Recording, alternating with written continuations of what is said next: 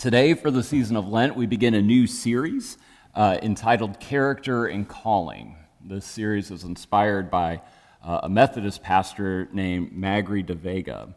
Uh, and in this series, we're going to be following Paul's letters through the season of Lent in the lectionary. And each week, we're going to look at a different trait, a different character trait that we might pick up during this time. Uh, in Lent, so often we talk about giving things up, but this time or during the pandemic where we've had to give up so many things, uh, it seems like a good time to be picking some stuff up on our journey to Jerusalem.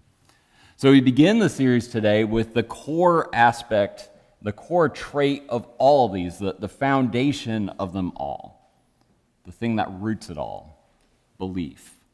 We turn to Paul's letter to the Romans the 10th chapter to do so. I invite you to listen with open hearts and minds as we encounter God's word together from Romans um, chapter 10, beginning with the second half of the 10th verse, of the 8th verse, sorry. The word is near you, on your lips and in your heart. That is the word of faith that we proclaim. Because if you confess with your lips that Jesus is Lord and believe in your heart, that God raised him from the dead, you will be saved.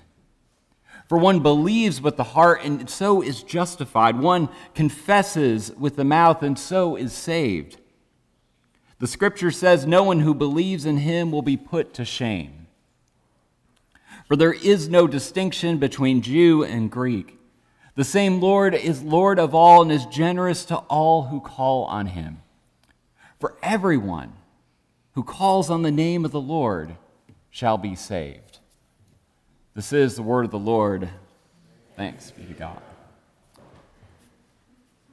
Like many of you, uh, something Marie and I dur- did during the pandemic was discover a lot more new TV shows. Uh, and one of my favorites, arguably my very favorite uh, of these shows that emerged during the pandemic, was the Apple Plus show Ted Lasso. Uh, fair warning, it's a wonderful show, but there is a bit of language in it, so it's certainly not appropriate for, for all viewers. Uh, but it is a very heartwarming show. Ted is an American football coach who is somehow courted to England to coach the Premier League soccer team, the Richmond Greyhounds. As ill equipped as he is to coach a team in a sport he barely understands, you find yourself rooting for him immediately. And I think it's because he's so genuine. He cares so deeply about his players, about the people around him. He's someone who you can tell is just rooted in moral character. And I think the reason I like the show so much and why so many people like the show so much is a longing that there are more people like Ted in the world. Now, I want to talk about the first thing he does when he arrives in the locker room for his team in England.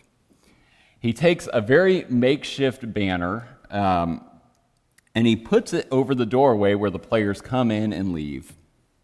And there's one simple word on that banner. How many of you have seen the show? I'm just going to see if I can. What does the banner say? Believe. It becomes a sort of rallying cry for Lasso and his team. Believe, to believe in him as their coach, as ill equipped and ill understanding of the sport as he is, to believe in one another as teammates, and to believe in themselves, not just as soccer players, but as, as humans. To Lasso, this sort of belief is the first step, it's the cornerstone upon which success can be built. Belief for him is a superpower that can be used to unite and form a team or community that can create lasting change. And Ted will certainly practice what he preaches by believing in his team fully, despite the odds against them. Most notably, believing in a team manager enough to allow him to help coach the team and devise plays for them to execute. It's powerful. This idea of belief really leads us to our lesson today from Paul's letter to the Romans.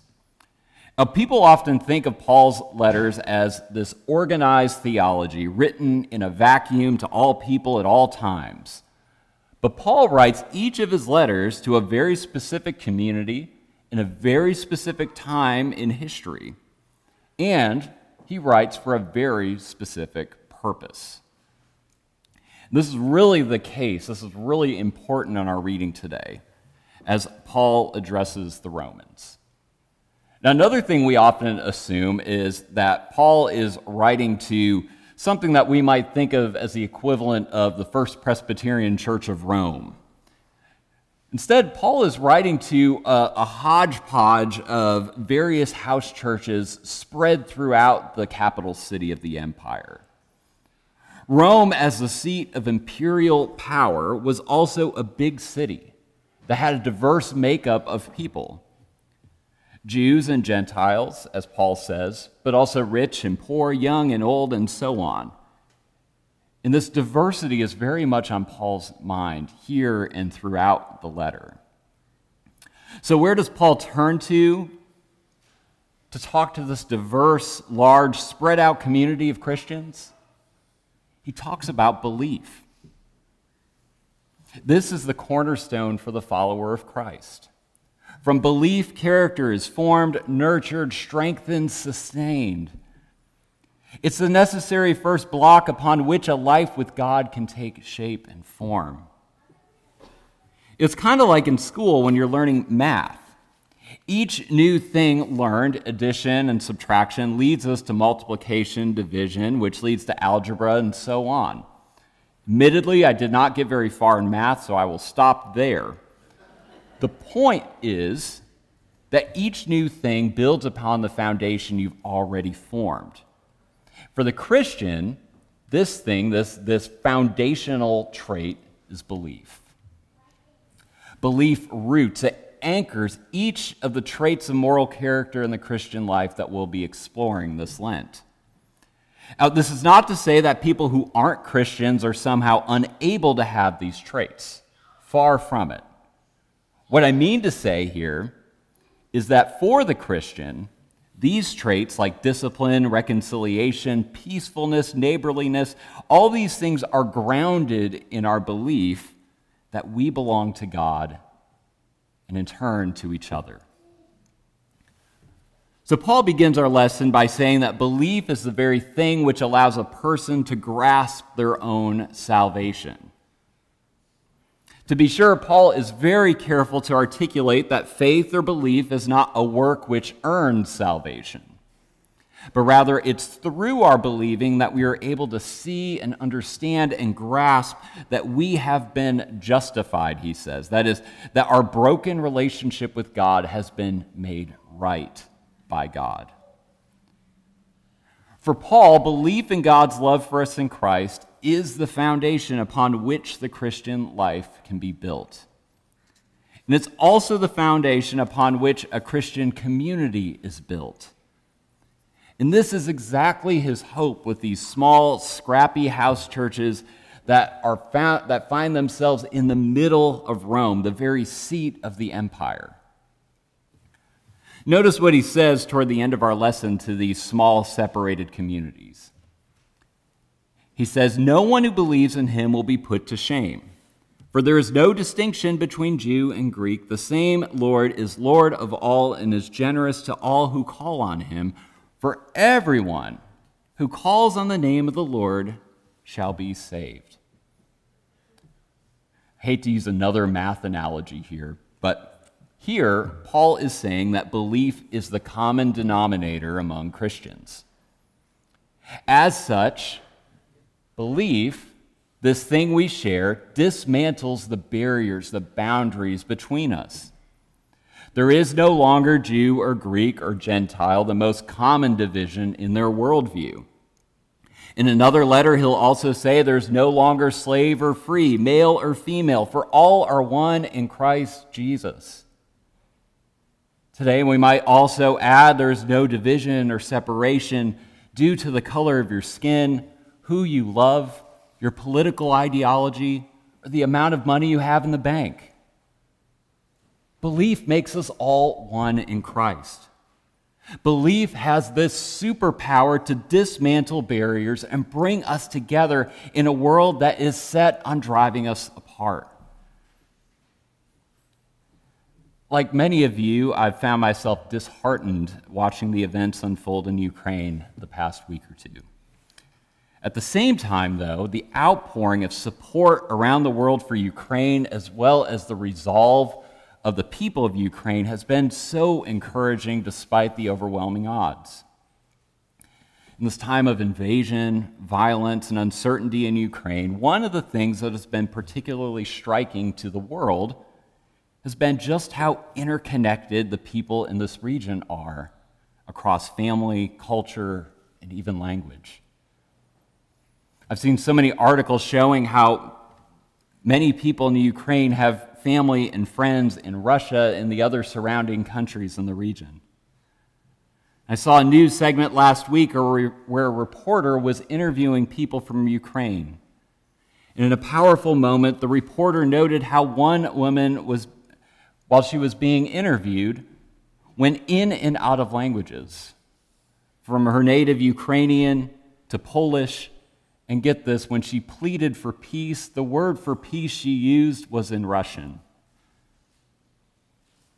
Just as Paul sought to show the early Christians in Rome, this woman's bold words showed just how interconnected we are to each other.